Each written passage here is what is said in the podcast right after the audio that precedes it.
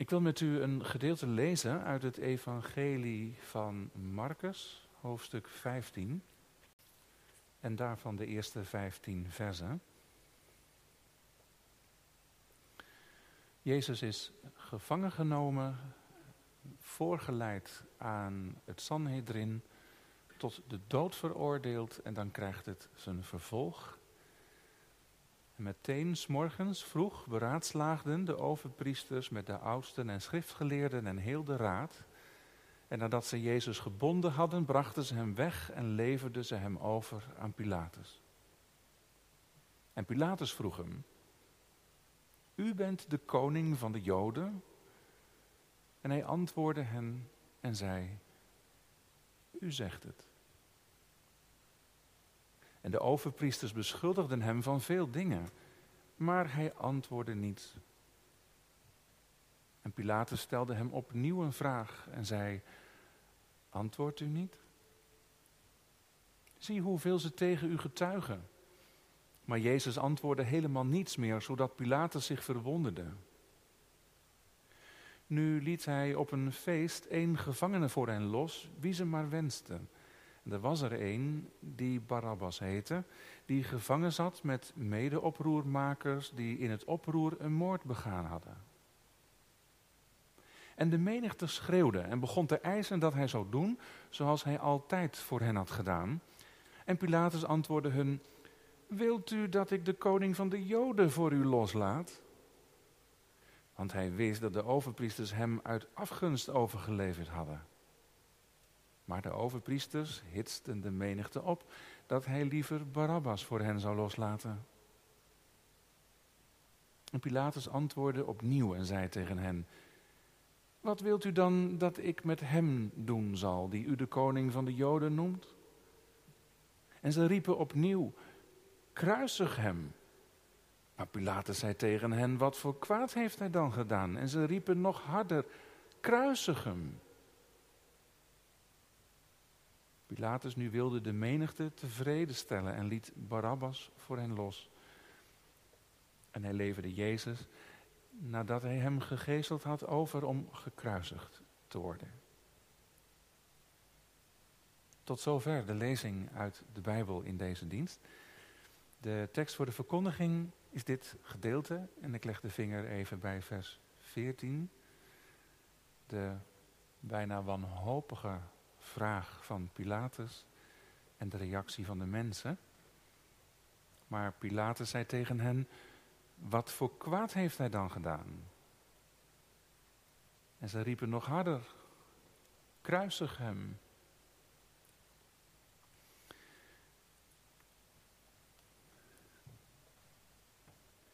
Is dat, is dat mijn koning? Dat schrijf ik als thema boven de preek.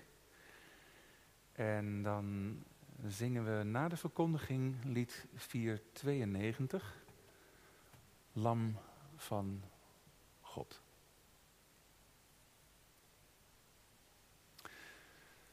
Gemeente van Christus die te Gouda is.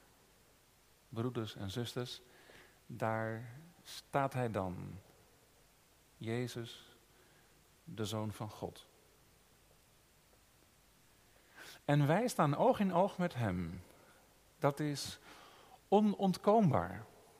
Want dat is de verkondiging. Elke preek. Dat we tegen Hem oplopen. Maar wie is die dan?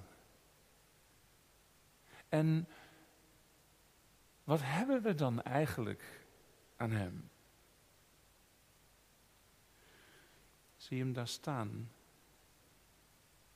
de handen vastgebonden. Ze zeggen dat hij een koning is. Het is nog heel vroeg in de morgen wanneer hij, Jezus, de Zoon van God, wordt voorgeleid. Voor Pilatus staat hij, de stadhouder. En die moet het doodvonnis bekrachtigen en ten uitvoer brengen. Maar hoe krijgen zij, de overpriesters, die er wel uit zijn nu, deze Pilatus zover? Want ten overstaan van hem hoeven ze natuurlijk niet te beginnen over geestelijke zaken als dat hij zich uitgeeft voor de zoon van God. Dan zou hij de zaak teruggeven. Maar als ze het nou eens gooien over de politieke boeg. En Pilatus voorhouden dat hij zich ook uitgeeft voor een koning. Wie weet, daarvoor zal Pilatus wel gevoelig zijn. Want dan is deze Jezus een potentieel gevaar voor hem en voor de vrede van het Romeinse Rijk. Met andere woorden, deze man brengt onrust. Pilatus, nou dat is nog waar ook. Als hij binnenkomt, met alle rust gedaan. En zo gezegd, zo gedaan. Alle formaliteiten hebben ze netjes afgehandeld. En daar staat Jezus dan. En Pilatus, ik zie het zo voor me, gezeten op zijn imposante zetel, kijkt nog eens de stukken door en werpt dan een vlugge blik op Jezus, knippert wat met zijn ogen en reageert dan. U? Hij moet er bijna om gniffelen. Bent u de koning van de Joden?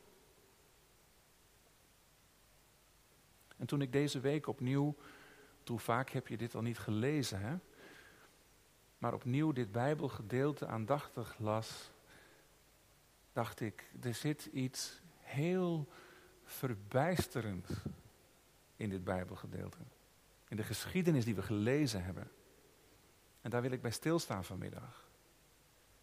Verbijsterend hoe hier met Jezus wordt omgegaan. En dat het maar doorgaat. En dat er in zijn geheel niet wordt ingegrepen.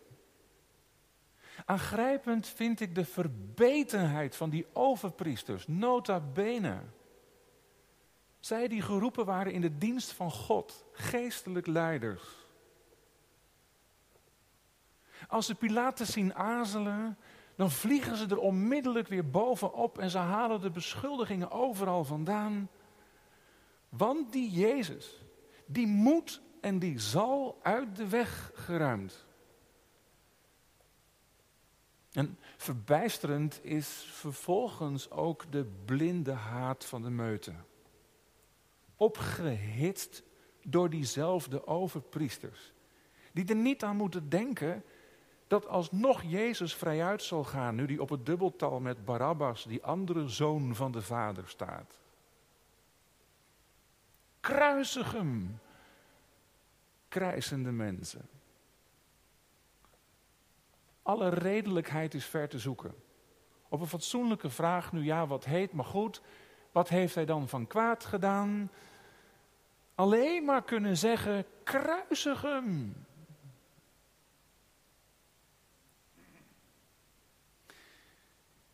dit doet me heel sterk denken aan de verbetenheid van mensen vandaag. Hoe christenen in deze wereld vervolgd worden. Aan de kerk die het regelmatig moet ontgelden. Aan wetgeving in ons land die op de schop moet aan steeds minder ruimte voor een levensovertuiging en een levensstijl gehoorzaam aan Christus en het evangelie. Er is voor Jezus geen ruimte. Kruisig hem. Weg met hem en met alles in ons land en deze wereld wat met Hem, met Jezus en het Evangelie en de wil van God te maken heeft. Verbijsterend vind ik hier ook het onrecht dat geschiet. Het onrecht dat Jezus wordt aangedaan, want dat is het. Ongelooflijke halfslachtigheid van een Pilatus, die overtuigd is van de onschuld van die man, en hem toch niet vrijlaat. Een machthebber die aan kansberekening doet en zijn eigen knopen telt. En om de lieve vrede dan Barabbas maar loslaat en Jezus overgeeft om gekruisigd te worden. Hoe hij die de macht heeft en van wie je iets anders verwachten mag, het gewoon laat afweten. In wat voor een wereld leven wij? Want het komt me kent voor. Wij leven in een wereld, toen en nu, van schrijnend onrecht en diepe kloven. Van machtsmisbruik en uitbuiting. En het gaat maar door. Ik moet denken aan de vele vluchtelingen. Ook aan de grenzen, de poorten van Europa. Aan de arbeidsmigranten in Qatar. Aan de verdeling van de vaccins in deze wereld. Hoe verloopt die? Aan de toeslagenaffaire van onlangs. Ik moet denken aan wat u, wat jou is aangedaan. Onrecht. Steeds vaker denk ik de laatste tijd bij alle dingen die gebeuren, ook in de achterliggende wereld, week weer. Wij leven in een wereld zo stuk. En waar is dan in dat alles onze God? Ook in Marcus 15, in de dingen die met Jezus gebeuren lijkt hij, God, de grote afwezige. Ik lees helemaal niets over hem. Waar is hij? Laat hij dit allemaal maar gebeuren, ook vandaag de dag. Ik moet even aan Jezaja denken, aan Jezaja 59. Op het moment dat het recht bot en voortdurend met voeten wordt getreden in de samenleving van toen, in de wereld van toen, staat God zelf op. En hij staat dan op als een strijder. Imponerend is zijn verschijning. Lees maar eens na, Jesaja 59, vers 15 en volgende. Indrukwekkend zijn verschijning. Wraak is zijn gevechtstenu en gerechtigheid zijn harnas. Anders gezegd, als jullie de zaak niet rechtzetten, dan zal ik komen, zegt God. En dan zal ik in mijn macht en in mijn kracht de dingen in de samenleving, de dingen in deze wereld recht zetten. Waar jullie het laten afweten, zal ik er zijn. Maar Waar blijft hij dan? En dan lezen we Marcus 15. Ziet u Jezus staan? Daarvoor Pilatus. Wij staan vanmiddag niet voor niks oog in oog met deze Jezus. Want wat hier gebeurt, dat is niet alleen maar verbijsterend. Wat hier gebeurt, dat is ook boodschap. Evangelie. Want het gaat in deze Bijbelverse, al zou je dat zo niet zeggen, zeker ook over God. En of Hij zich laat zien. De boodschap van dit indrukwekkend stuk Bijbel is dat de Heere God zijn welbehagen doet Anders gezegd, zijn plan volbrengt. Zijn werk doet. Dwars door al dat gekonkel, gekronkel en kwaad van mensen heen. En niemand die hem tegenhoudt. Gaat het hier ook over God? Hoe kom je daarbij? Hoe weet je dat dan? Ik lees niets over hem in Marcus 15. Ja, maar dat kom je op het spoor. Je moet er een beetje doorheen leren kijken. En dat lukt het beste in het licht van andere stukken Bijbel. Ik lees bij Marcus 15 andere Bijbelgedeelten, bijvoorbeeld Romeinen 8. Daar schrijft Paulus, hij, God, heeft zijn enige geboren zoon niet gespaard. En dan komt het, hè? Maar God heeft hem voor ons allen overgeleverd. Wie heeft Jezus overgeleverd? God. En daar moet ik dus aan denken op het moment dat ik in Marcus 15 lees dat Pilatus het is die Jezus overlevert om gekruisigd te worden. Puur onrecht. Jazeker. En tegelijkertijd, wie heeft hier de hand in? Loopt het God dan uit de hand? Nee. En dat is ook weer zo mooi om dat op het spoor te komen. Hè? Dat je mag zeggen, hier is God zelf bezig. Ook hij. Hier is God bezig om de profetie te vervullen, die van Jesaja 59 bijvoorbeeld. Hier is God bezig om ons met Christus alle dingen te schenken. En dat is echt veel, maar ook die wereld van vrede, die wereld waar recht en gerechtigheid eindelijk zal zegevieren. En hoe doet God dat dan? Nou, dat blijkt dan hier. Voor ons niet inzichtelijk. God doet dat als met een onzichtbare hand. Hij is het. Zo moet je naar kijken. Hè? Hij is het die hier Jezus naar voren schuift. Het is God die hem in deze kapotte wereld van ons, waar het recht met voeten wordt getreden en mensen daaronder stuk gaan. God brengt hem in deze wereld. Hij is inderdaad koning met een hoofdletter. De koning. Pilatus die kan zich er eigenlijk helemaal niks van voorstellen. En steekt eigenlijk een beetje de gek met die Joden. Wat een koning hebben jullie. Maar hij is het.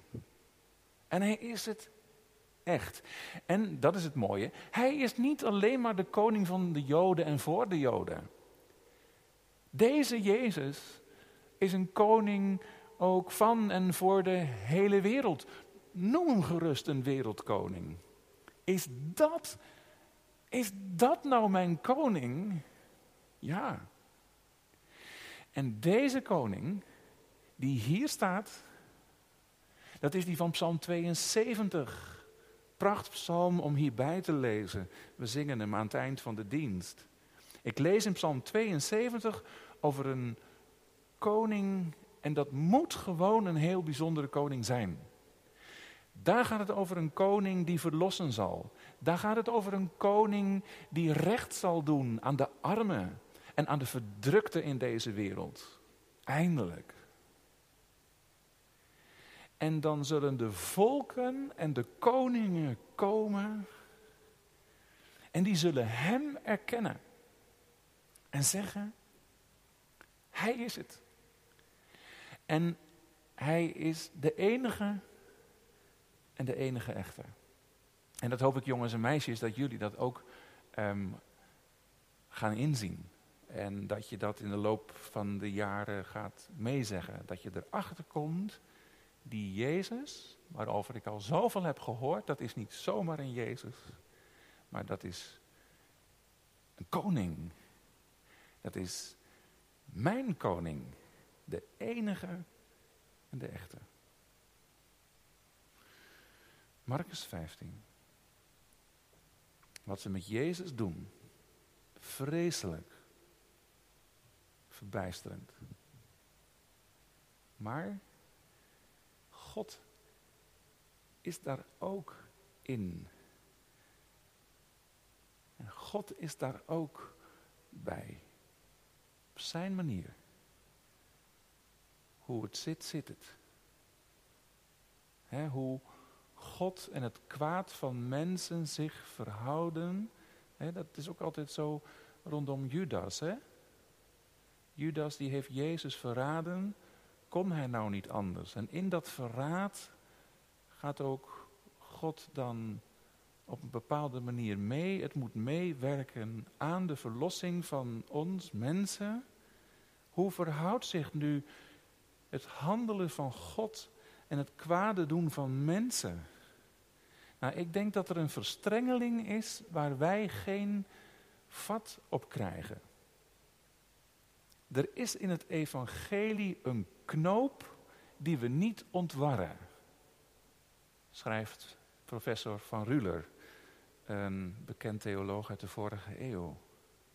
Er is een knoop in het evangelie die wij niet ontwarren. Maar, dat blijkt dan, de Heere onze God, die is zo tegen het kwaad van ons mensen opgewassen, dat hij het zelfs gebruiken kan om zijn koninkrijk op te richten in deze wereld. En dat is wat hier gebeurt. En daarom is deze geschiedenis niet alleen maar een verbijsterende geschiedenis. Kijk eens wat ze met Jezus doen. Maar is het ook een heel ja, blijde geschiedenis. Als je er doorheen kijkt en God aan het werk, aan het verlossingswerk bezig ziet. wij kunnen er soms geen touw meer aan vastknopen. Geen touw meer vastknopen aan de dingen die hier in de wereld gebeuren. En het gaat allemaal maar door. Het onrecht dat doorgaat. En dan? Nou, dan staat daar Jezus. En aan deze Jezus, met touwen gebonden, mogen wij ons optrekken. Zie hem staan. Dit is de trouw van God, dat Hij daar staat. Er is een laatste, een goddelijke trouw aan de aarde, aan de wereld, aan ons mensen. En die wordt hier, je zou het zo niet zeggen, maar die wordt hier in deze Jezus, die dan gebonden staat, zichtbaar. En het is dezelfde trouw die in de doop ons verkondigd wordt. Ik heb begrepen dat hier vanmorgen gedoopt is en zo ook vanmorgen in Amersfoort. De doop is de taal van God en spreekt van zijn genadige trouw. Van een God die niet van loslaten weet en die vasthoudt. Dat is op een bepaalde manier ook verbijsterend toch? Hoe is het mogelijk? Hoeveel hij om ons geeft. En ondertussen blijft het altijd weer bijzonder hoe Gods koninkrijk dan in deze wereld komt. Hoe die vrede er komt. Hoe die heel nieuwe wereld er gaat komen. Want wat was nou het irritante van het evangelie, het irritante van Jezus? Dat de discipelen de gedachte hadden dat Jezus een koning was die met een imposante manier van macht alles in deze wereld in één klap zou rechtzetten. En dan komt Jezus met het verhaal dat hij gaat sterven aan een kruis. Ze krijgen het gewoon niet klein. Hoe staat hij hier voor Pilatus? Ja, als een koning. En hij is de koning door God zelf ons gegeven. Maar zo is hij koning. Met de handen gebonden, toppunt van machteloosheid.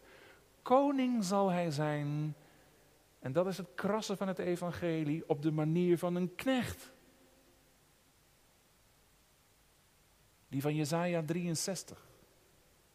De leidende knecht. En waarom nu op die manier?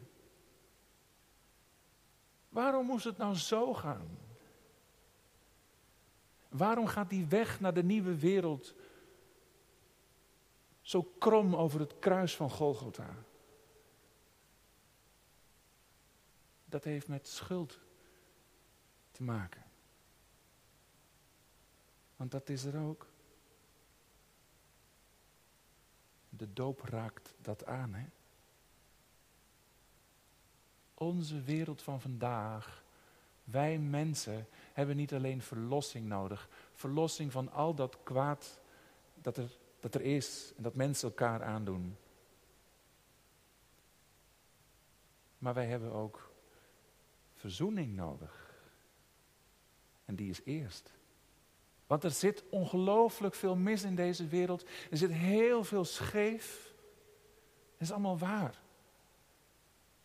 Maar er zit ook zoveel scheef tussen God, onze schepper, en ons mensen. En dat moet ook worden rechtgezet. Het water van de doop zegt genoeg. Er is verzoening nodig. Dan ga ik terug naar dat moment op Goede Vrijdagmorgen. Ik zie Jezus daar staan en het gaat zoals het gaat. Het gaat eigenlijk helemaal niet. Gaat helemaal fout. Wiens zaak komt hier nou eigenlijk voor? Ja, die van Jezus. Nee, die van ons. Weer moet ik aan de doop denken. Ik vermoed dat die woorden vanmorgen ook geklonken hebben. In zonde ontvangen en geboren. En daarom aan het oordeel van God onderworpen. Een stevige taal. Ja, zegt de Bijbel heel eerlijk, maar jullie hebben wel wat over je heen gehaald. Wanneer dan? Nou, met die opstand tegen God, met het verzet tegen Hem, in zonde ontvangen en geboren wil zeggen, het zit gewoon heel diep. Je hebt het over je heen gehaald door je van Hem los te maken. Hoe heb je kunnen doen? Zonde. Ja, dat is zonde. En hoe hardnekkig is dat verzet? Staat ook Marcus 15 niet, dat dat in die krijsende menigte aan het licht komt. Dat als het erop aankomt, dan, dan wil ik hem niet en dan hoef ik hem niet. Niet van hem, niet van God, niet van het evangelie willen weten. Mijn eigen leven niet op willen geven. Wie gaat vrij uit? Maar als met onzichtbare hand God weet wat we nodig hebben, schuift Hij Hem, zijn eigen enige zoon, zijn enige geboren zoon, naar voren. En met dat Hij Hem naar voren schuift, schuift Hij Hem onze schuld toe. Wat heeft Hij dan voor een kwaad gedaan? roept Pilatus wanhopig. Er is maar één antwoord. Helemaal niet. Maar wij wel. Hij wel en daarom staat hij daar. Dat is geen vergissing. Dat is het evangelie. Dat is die vreemde gerechtigheid van God. Dat God door het onrecht wat Jezus wordt aangedaan, toch de zaken rechtzet vergeving schenkt, verzoening maakt. Hij, Jezus, voor ons allen overgegeven. Om ons met Hem, dat is God, alle dingen te schenken. Vergeving van zonde, verzoening van de schuld, vrede met God. En als ik het niet geloven kan, dan drukt hij het me met doop en avondmaal op het hart. Je kunt het niet geloven, maar ik zeg het je. En je mag het nog proeven ook. Marcus 15. Wat laat God van zichzelf zien? Niks. Zo lijkt het. En zo lijkt het ook vandaag. Waar is Hij? Laat hij het allemaal gebeuren. Maar in Jezus komt aan het licht. Dat God de God is van laatste goddelijke trouw. En ook van weergaloze genade. Want dat is. Wat een God. Die God in wie we hebben leren geloven. Er is er echt maar één. Kruisig hem, roepen de mensen. En ik dacht, zou er nou ook nog een andere reactie mogelijk zijn? Nou, een andere reactie is er die vroege morgen niet, maar ik hoop vanmiddag wel. Is dat, is dat mijn koning? Ja. Kruisig hem, dat is het verzet, hè? Maar overgave is er ook. Je kunt je van Jezus afmaken, zoals de overpriesters. Je kunt niet echt achter hem gaan staan, zoals Pilatus. Maar dat is Jezus opnieuw kruisigen. Je kunt hem ook als koning gewoon erkennen. En onder hem deze enige, deze unieke koning leven, zoals het doopformulier zegt. Dat is beter. Hem aanbidden. Dat is toch ook wat je hoopt en wilt, bidt voor je kinderen. Het zijn woorden uit het doopformulier. Uit het gebed in dat formulier. Het is dus een gebed dat het daarvan komt en dat lijkt mij een gebed om steeds weer te herhalen. Dat zij wij onder deze unieke koning leven. Want geen beter leven dan met en onder deze koning. Is dat, is dat mijn koning? Zeg eens. Amen.